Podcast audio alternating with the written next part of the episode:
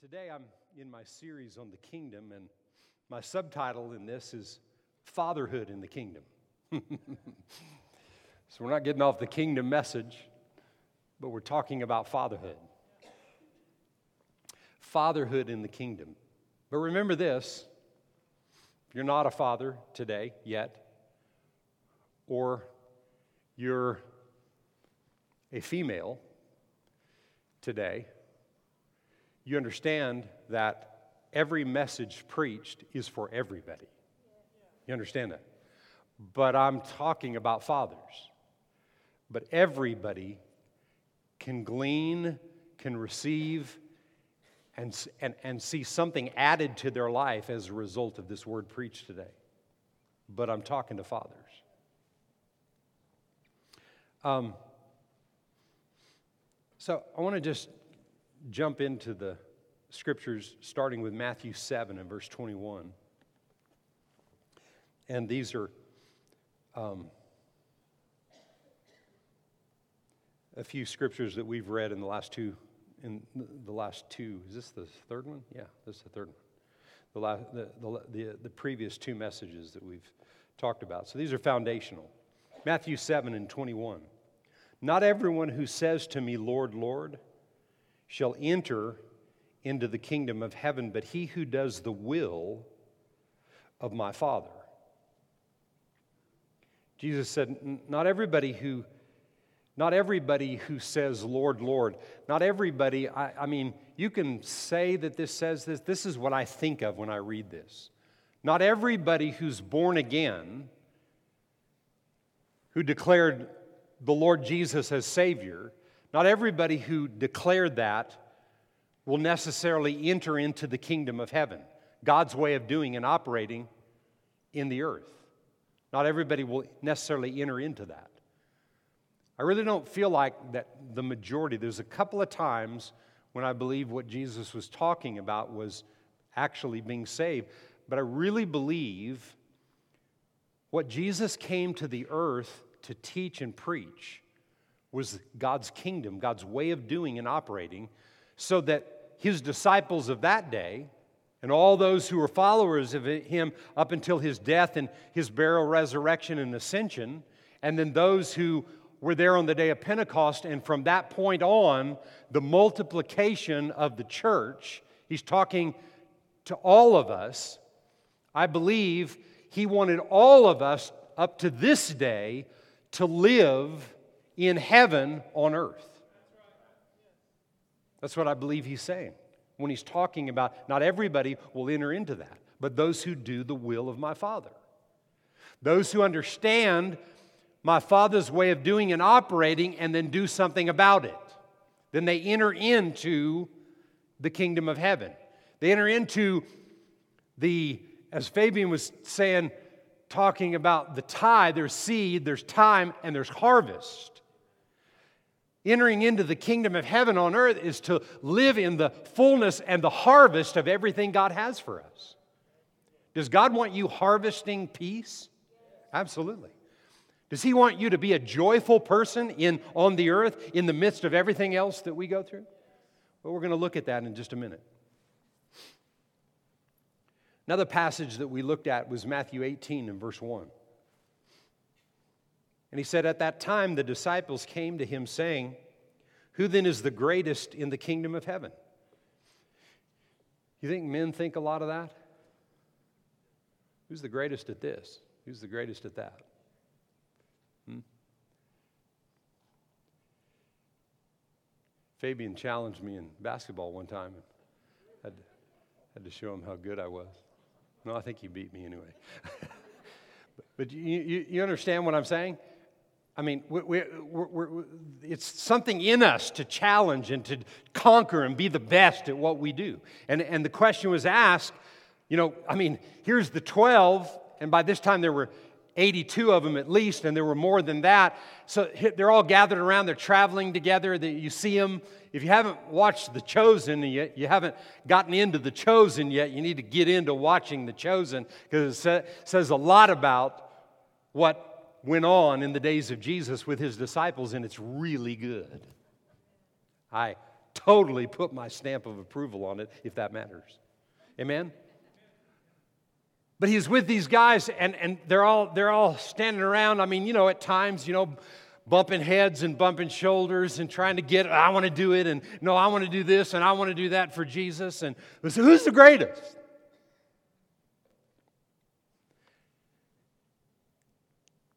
Then Jesus called a little child to him and he set him in the midst of them and he said, Assuredly I say to you, unless you are converted and become as a little child, you will by no means enter the kingdom of heaven. Therefore, whoever humbles himself as this little child is the greatest in the kingdom of heaven. Humility is the greatest resource of the kingdom humility.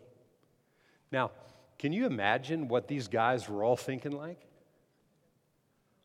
What? Be like a little kid? I'm not going to act like a little kid. See, but, but he didn't understand what they were saying. As I talked about last week, have you ever seen a child? Have you ever seen a child that is at two years old that's freaking out about his next meal? I mean, just in the normal, and we've got lots of kids today that are in tough situations. I understand that. But I, I, when, when, I read this, when I read this passage, I think all the time of the different times on television when I would see, um, like after a hurricane or a bad storm, and, and houses were just leveled and destroyed. And they're interviewing the parents, and most of them usually are crying and upset and overwhelmed. And, you know, I mean, you know, being in a situation like that would be very, very difficult. But if, when the camera pans and you find little kids, they're over playing in mud, you know, splashing each other and having a good time. You know, you wouldn't think their house was just leveled. They're not thinking about that. Not a two year old kid. And he said, with things like this in the world, you have to become like a little child, is what he was telling his disciples. You want to be greatest in the kingdom, then you trust God. Wholeheartedly, no matter what, no matter what you face, what you go through, you trust God, you're the greatest in the kingdom. Because what those children are doing in a normal setting is they're trusting their parents. I mean, I can remember thinking my dad was perfect probably until I was 10, 12, 13, 14 years old. I mean, like that he never made a mistake. I can remember thinking he never made mistakes. I thought he was perfect. So, even though my parents divorced at a young age when I was about 10, I never was concerned about where the next meal was going to come from. In fact, in the natural, when my parents separated and my other siblings lived with my mom and I lived with my dad, we ate at Luby's every day. Hmm. Luby's. I mean, every day.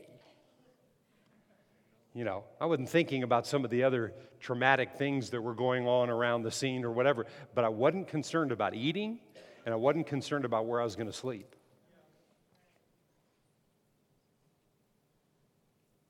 And that's the trust and confidence that we have to have in God that He will take care of us. He will do what He said He'll do. You want to be greatest in the kingdom? You trust God. Last week I shared this passage, these three verses out of Mark chapter 4, and it's about the parable of the sower. And he said to them,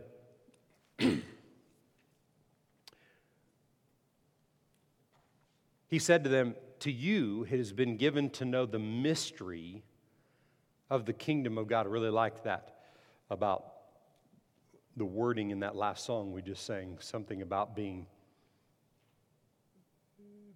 passionate about the mystery or something in the mystery in the last song, whatever it was.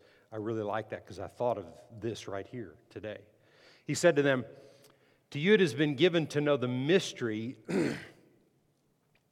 of the kingdom of God, but to those who are outside, all things come in parables.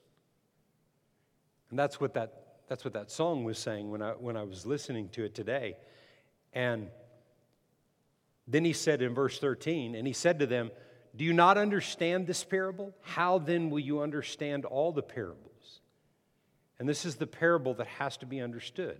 The sower sows the word.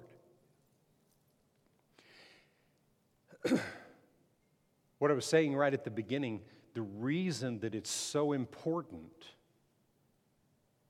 to have a daily routine of the Word of God is because when you read the verses after this that talk about the explanation, he was explaining to the parable that he had given him about the, uh, about the sower, the, the parable of the sower. He was giving that, that, give it, he gave it to him in a parable, and now he's explaining it to him in the verses after these that I read here.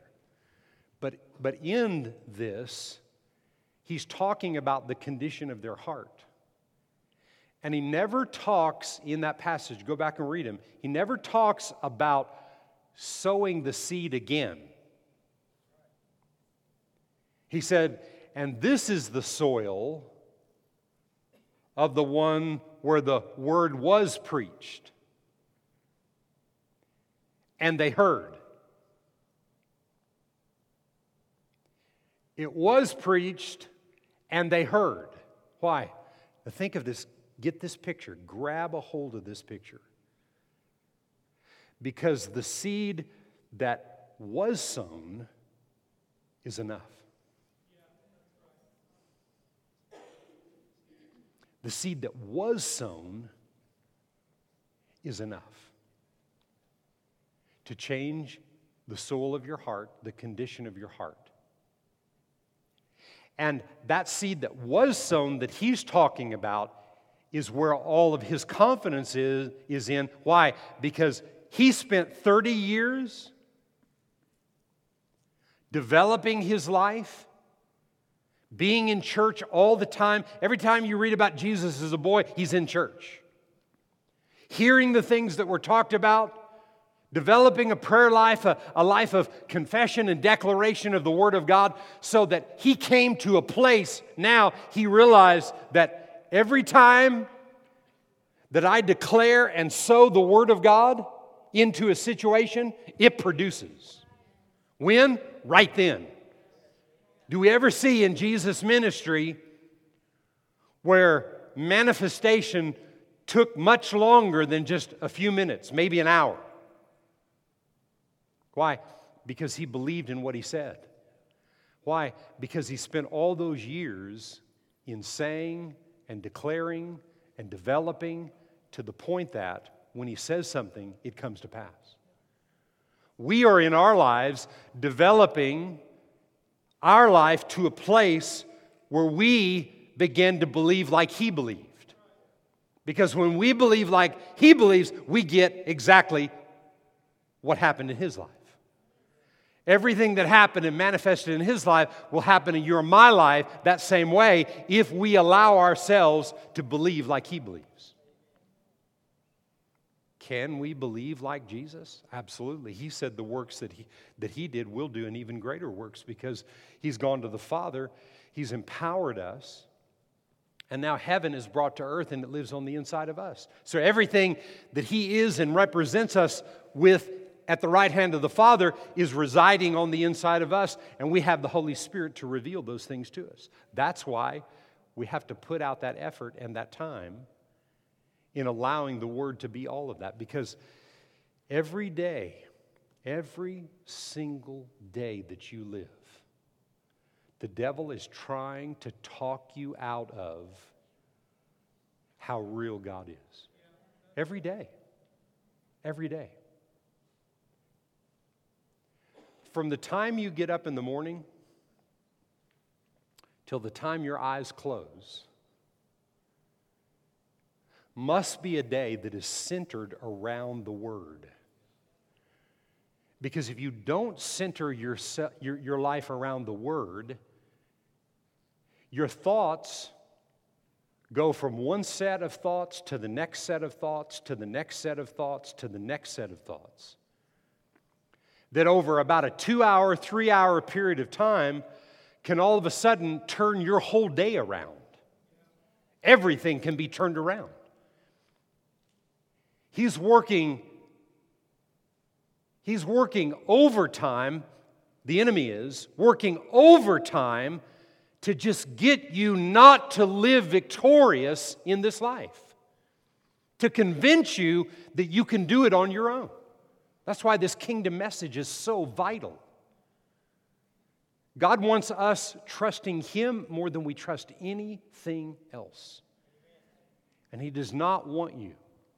And I've seen many, many, I mean, very sadly seen many, many, many reports over the last few years of people that have been saved, that have walked in the kingdom, had strong ministries in different areas, and all of a sudden, you hear this report and something comes out and hear their testimony, I, I, I won't believe something until I hear them say it.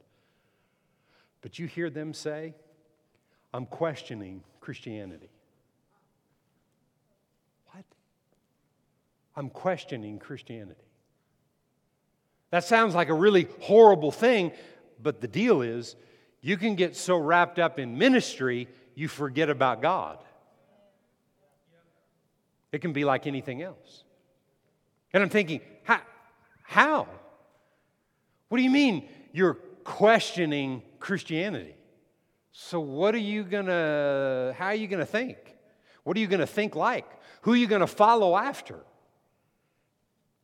After, after understanding who I am in, in Him, and then the different religions that I've studied a little bit, to be able to know how to relate to people that think other ways so you can accept them, receive what they're saying and doing.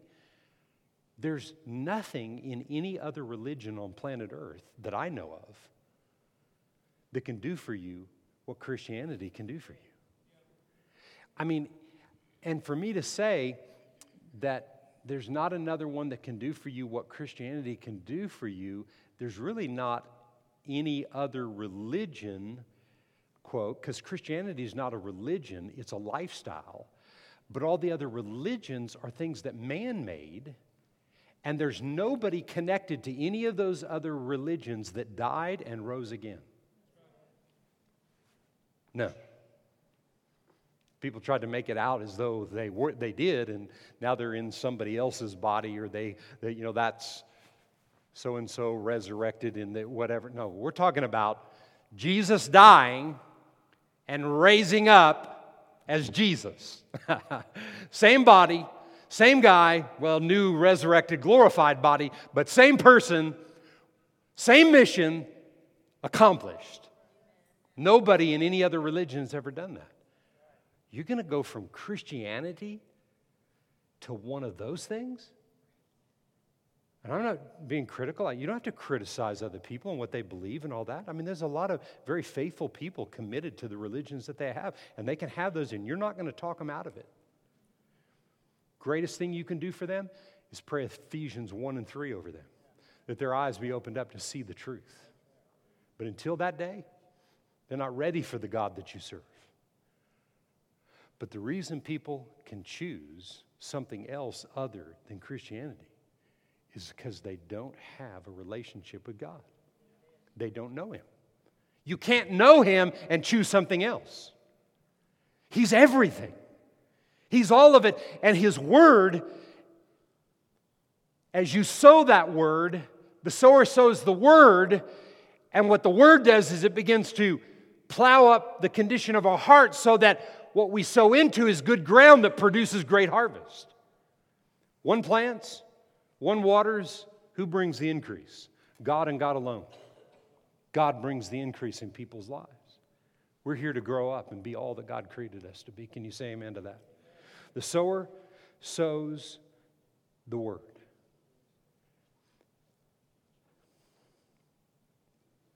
So I want to read this verse and then I'm going to read to you 16 verses out of the Amplified in Matthew chapter 5 which is known as the Beatitudes, I'm going to read to you some things as men, as fathers, that you need to know every day that you are. You are these things. What Jesus talked about in the Beatitudes have to do with who he created us to be, these people. And I want to read this verse before I get to the Beatitudes. It's found in Matthew 4 and 23, and I'm going to read it out of the New Living. And it said this Jesus traveled throughout the regions of Galilee, teaching in the synagogues and announcing the good news about the kingdom. Notice Jesus taught in church.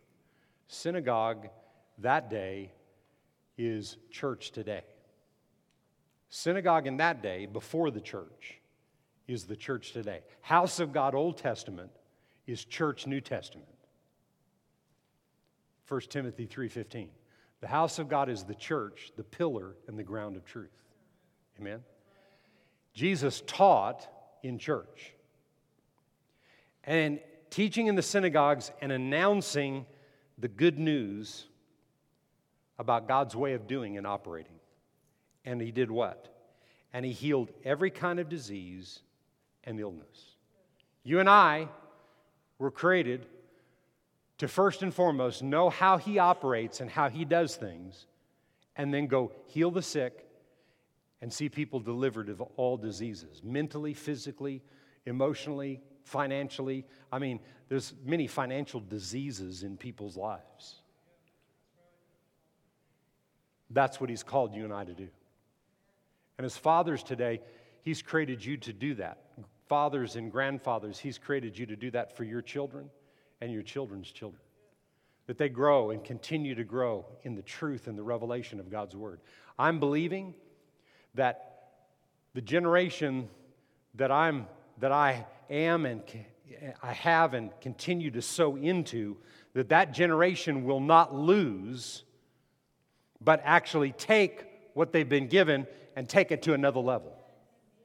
One of the worst things that can happen is a generation lives, they pour what they have into the next generation, and it goes bankrupt and falls apart.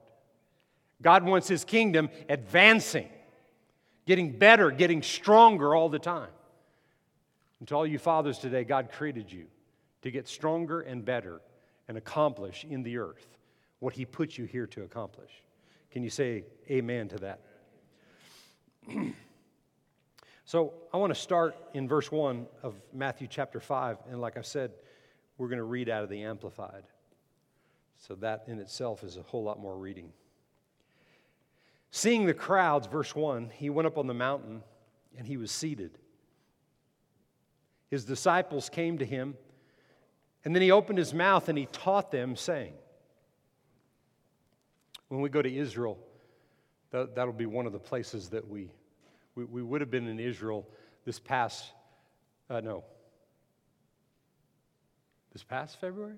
Yeah, yeah, yeah. It was this past February we were supposed to be in Israel, but because of all the other stuff, we, we didn't go. But we're biding our time looking for the opportunity to go again. And when we go, this will be one of the places that we go, and it's beautiful. It's just gorgeous. And it's on this mountain, on this, not a mountain, but it's big hill. And up at the top, everywhere Jesus preached or significant things happened, they build churches. And there's a church and a and several churches actually up, or a couple of churches up on top of this hill. And when you look down, you look down this, these grassy fields down low, and then it kind of gets rocky, and then there's a road there, and then it goes over the road, and there's a couple of more churches, and there's the Sea of Galilee. And you can see the whole thing from the top. Just get that picture of, of Jesus preaching. And, I mean, and the people were up and down that hill, and, and there were no microphones. They're not telling how many thousands of people there were, and there were no microphones. And he was preaching to these people. And he said, he opened his mouth saying, Blessed happy, to be envied, and spiritually prosperous with life, joy, and satisfaction in God's favor and salvation, regardless of their outward conditions. Uh, everybody say that with me, the, the, the part that says, regardless of their outward conditions. Everybody read it. Ready? Read. Regardless of their outward conditions, regardless of their outward conditions, regardless, no matter what, no matter what you face, are remember the amplified defines everything and this is what they're this is what jesus was talking about so blessed happy envied spiritually prosperous with life and joy and satisfaction in god's favor and salvation regardless of what you face on a day-to-day basis are the poor in spirit and then they define what poor in spirit is the humble who rate themselves insignificant. Another translation says, who realize their need for Him. Who realize their need for Him, for theirs is the kingdom of heaven. Fathers, today, number one, I'm telling you that the more you live your life to realize how much you need Him, you will inherit and live in the kingdom of heaven on this earth. No matter what you face. Well, Pastor, that sounds all good, but you know, you don't know all the things that are going on. Regardless of your outward conditions, regardless of your outward conditions, you'll walk in the kingdom of heaven, God's way of doing and operating in the earth. If you develop and live your life realizing how much you're in need of Him, He just wants you seeking Him.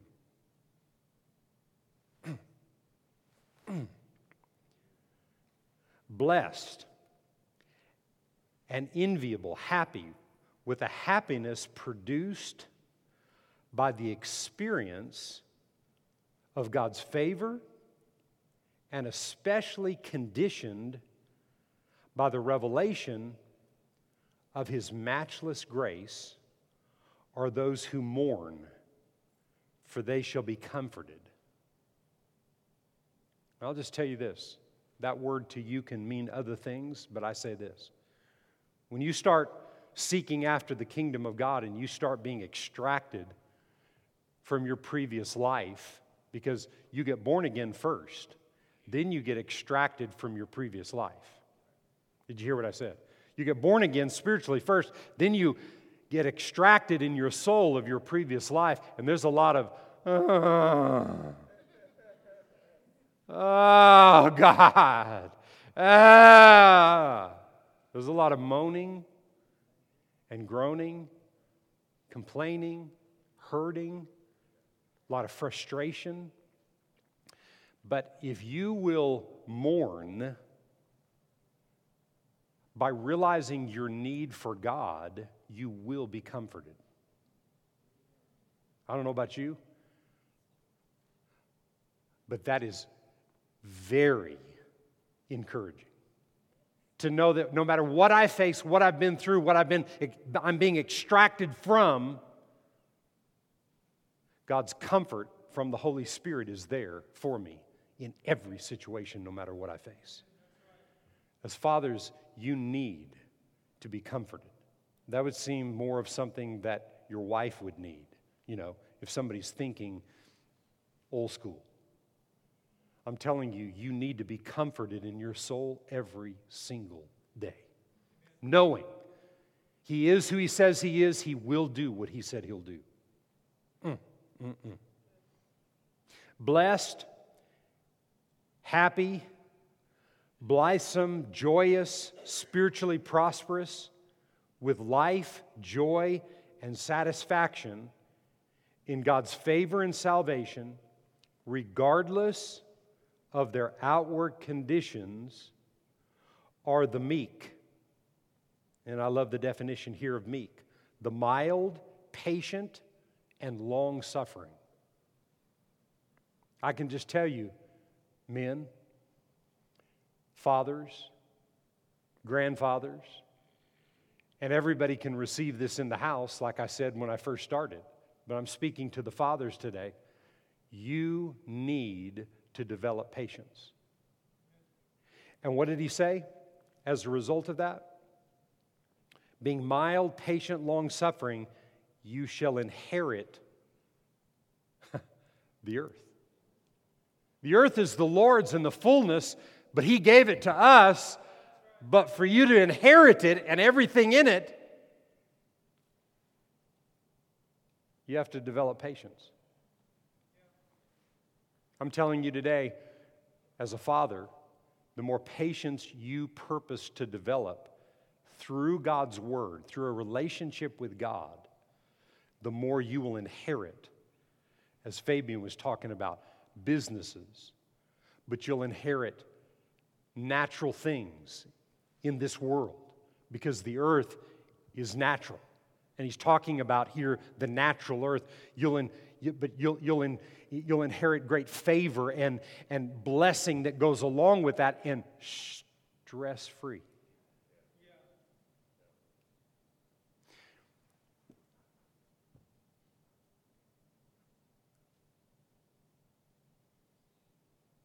I think that what I'm saying to you and what I'm preaching to you about in the kingdom, I think that so many people don't believe it's possible. So many people don't believe that's possible to actually have and live in a stress free life. Remember, why would he say, regardless of their outward conditions? Why would he say that? because the stress is there. I mean, it's there, it's, it's everywhere. The potential for stress is everywhere. But when you're developing patience, that's the one we're talking about, all these things. When you're developing patience in your life and you're not stressing yourself out, you're not giving in to the stress that's out there. It's there, but you're not giving in to that. I don't have to. Because what I'm doing, I'm expecting for what comes from God that's being poured out on my life to come to me stress free.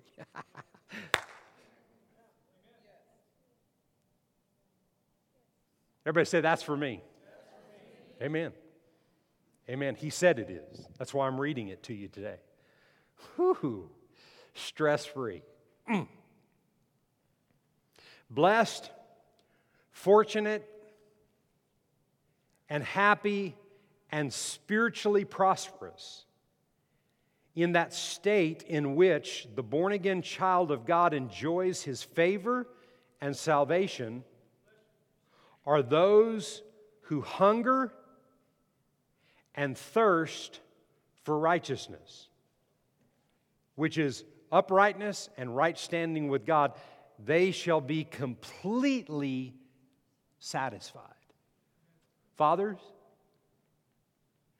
seeking after what is right in God, the only way you can know that is to know what's right in His Word. His kingdom, His kingdom is His way of thinking, the way He operates His kingdom, and the righteousness part of His kingdom is the way He does. He does only what is right. And when I know that, and I seek after that, and I do that, what did he say was the result of that? I would be completely satisfied. And I have to say it, I have to add this, I'm just kind of adding, but stress free. completely satisfied, no stress. Living for God is stress free. Again, what did we just read in Mark chapter 4? if you don't understand this parable, you won't understand what I'm telling you today.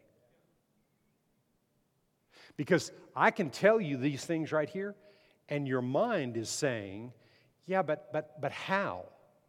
That's why I started out with how.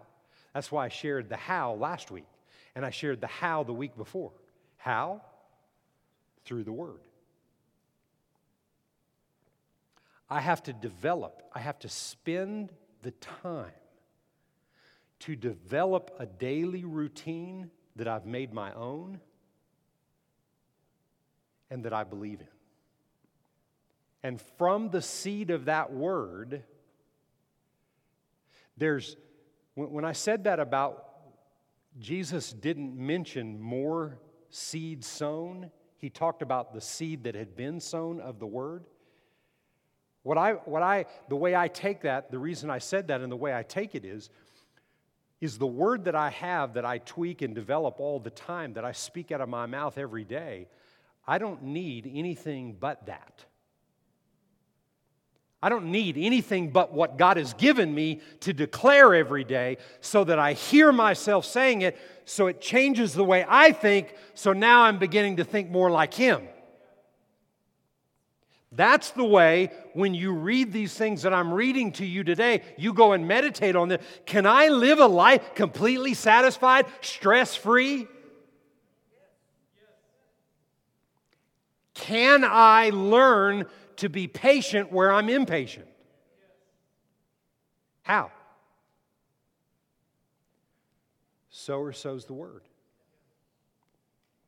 In the word, in the seed of the word itself, is everything I need to manifest in my life to where I can demonstrate patience when the potential is to be impatient. It's all in the seed of the word itself. So I sow it, and I sow it every day, but all of a sudden my sowing becomes cultivating. I'm cultivating the soil, I'm watering it, I'm pulling the weeds up so it's not being choked out, so that the, the, the soil of my heart is becoming pliable, so that as I'm saying it, now all of a sudden it's beginning to produce faith plans. Amen? And all of a sudden, I'm beginning to believe the things that I'm saying over myself. I don't say things over myself every day to change my circumstances per se today, but I'm saying those things so that my mind changes, my thinking changes, so that those circumstances will change when I declare something and I know that I've received it and then I have it. Jesus spent 30 years so he could be the perfect example studying the Word, going to church, hearing the Word, declaring the Word, confessing the Word, developing a relationship with God so that when it was time for him to step into that, that ministry that was like no other human being ever on the planet or ever will be, he stepped into the ministry of being the sons of men, the son, the leader of all mankind, the perfect example for all of us to follow after. When he stepped into that role, he was prepared and ready. You and I are preparing ourselves, making ourselves ready for amazing days and times ahead of us. Listen to me. Your greatest days, listen to me, every one of you fathers today, your greatest days are before you. Everybody else in the house, your greatest days are before you if you do the things that he's saying here. See, you don't have to try to figure out how to be patient. You be a declarer of the Word of God daily. And from the seed of that Word, He will reveal to you how to be patient in an impatient situation. I could, all of you in here could, we could line up here and stay the rest of the day into tomorrow and towards the end of the week giving testimonies of times when I had a situation come and normally I would react in a wrong way.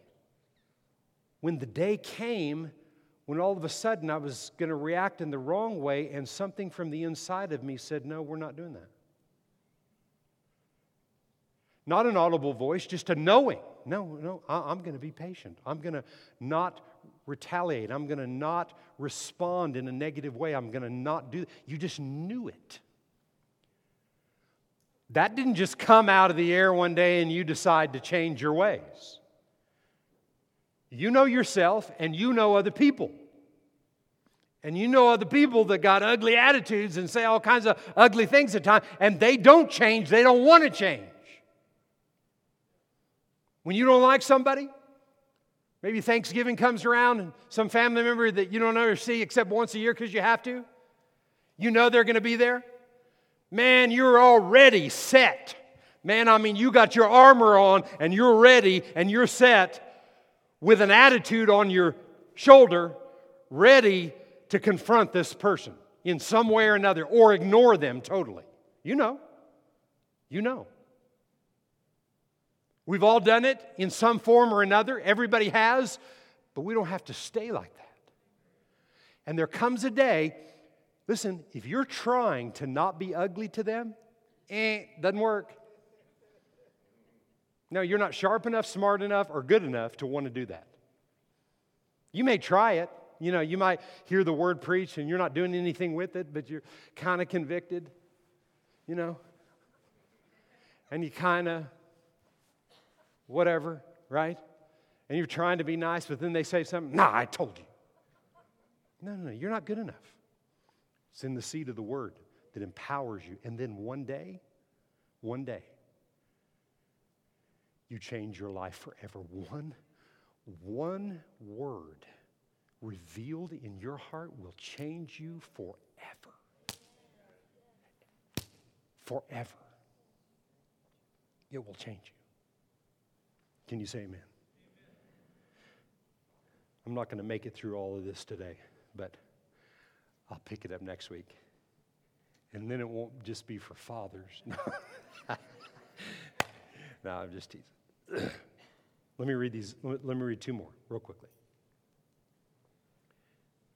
Blessed, happy, and to be envied, and spiritually prosperous, with life, joy, and satisfaction in God's favor and salvation, regardless of their outward conditions, are the merciful, for they shall obtain mercy. Luke chapter 6 and verse 30 something says, You show mercy, you reap mercy. As Fabian was saying today, as you, you sow finances, you reap finances. You sow ugly, you reap ugly, right? Fathers, I'm telling you, learn from God how to be merciful. We live in Texas. In Texas, part of our Texas motto is no mercy. Hmm? You do, you do something stupid, we have guns. we take you out. There's no mercy. I'm telling you, in the kingdom of God, God's way of thinking and operating doesn't work like that. Yeah, I'm not saying that there's not a time or whatever. I'm just saying it doesn't work like that. Mercy first, gun second. Amen?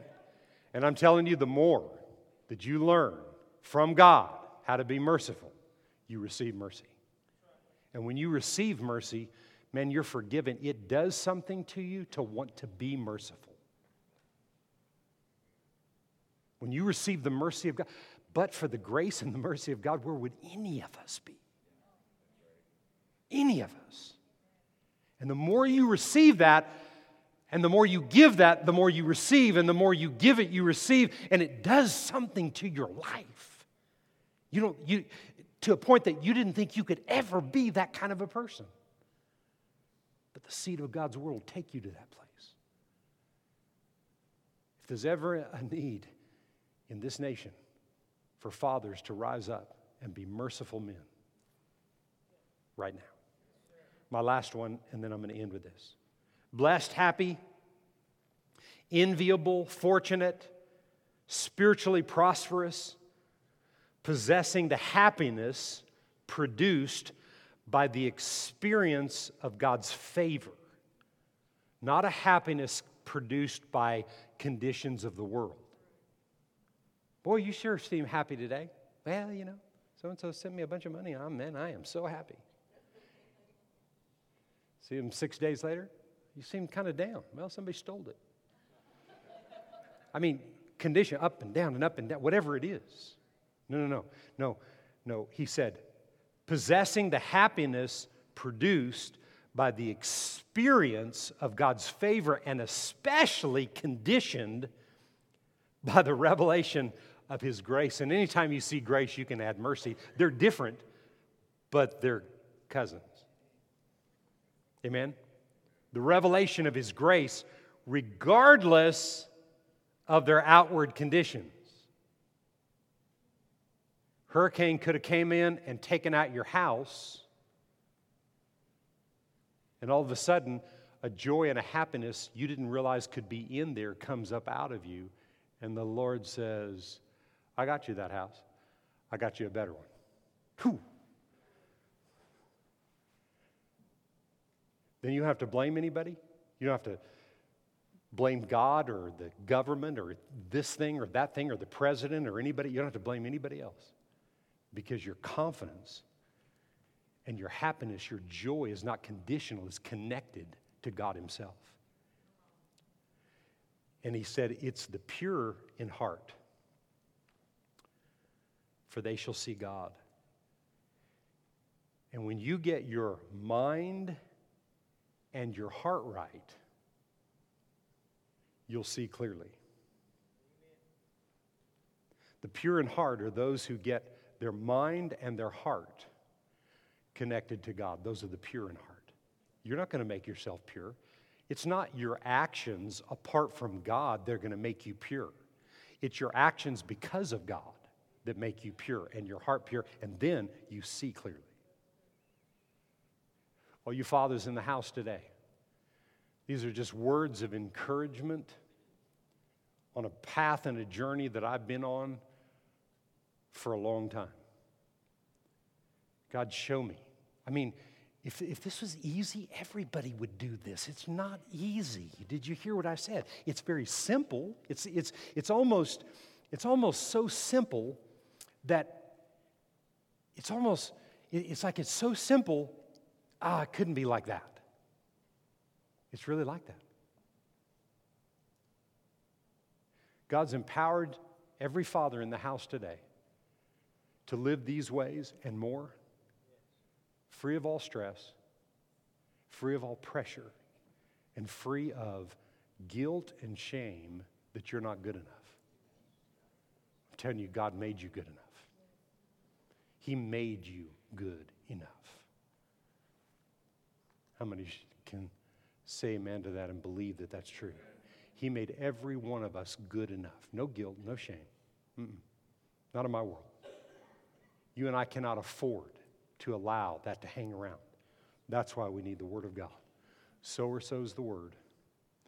And when we sow the Word, it produces a heart and a mind that is pliable, open to receive from God, soil of the heart that's producing great and yielding great fruit, and living our lives being a blessing to other people and letting people know how great that our God is. Amen?